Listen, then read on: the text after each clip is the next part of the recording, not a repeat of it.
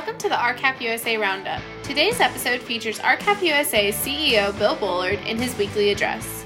This week's episode discusses how the cattle industry should change its congressional negotiating strategy. Hello, I'm Bill Bullard with R-CALF USA, the voice of the independent cattle producer in the United States of America. Well, the American rancher's fifth season is just around the corner, and that's bull sale season. And ranchers will set their budgets for bulls. Some will buy private treaty, meaning the sale will be negotiated between the rancher and the bull breeder. Now, in the rancher's mind are the perfect bulls at a total price within their budget. But even within that budget range, a rancher will simply walk away from the table if none of the bulls meet the standards visualized in his or her mind's eye. So there's no sale. But the bull breeder still needs to sell, and the rancher still needs to buy. The bull breeder may offer up new bulls, or the rancher may simply go elsewhere. Now that's a cowboy negotiation. Both parties are motivated, and each has the power to decide whether to stay at the table or leave. Now, why doesn't our industry apply this same concept when negotiating with Congress for policies that impact the future of their industry? We're certainly not doing that now. In our industry's case, the top end of our budget is what we want the U.S. cattle industry to look like tomorrow and beyond.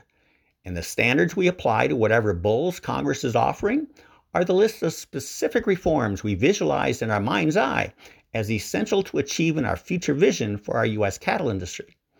Now, Congress knows what those standards are. We've shared them over and over again with key members of Congress. But what if the bulls Congress is offering don't even come close to our industry standards? What then? Well, let's analyze this. Congress is motivated to pass cattle market reforms. They know they'll look foolish and hypocritical if they don't.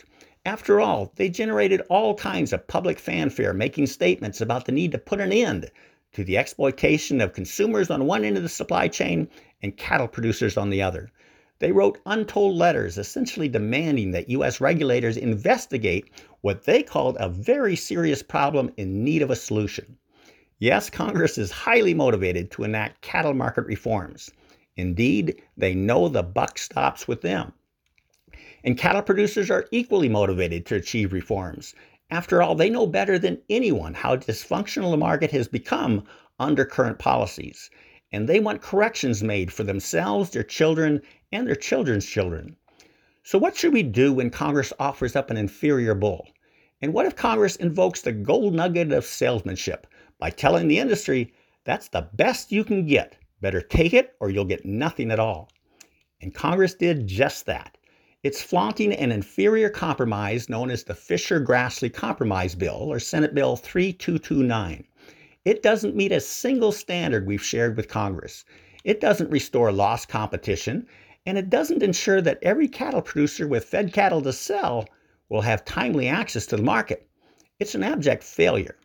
And of course, Congress invoked its salesmanship pitch it's the best you can get, take it or nothing. Well, bullarky.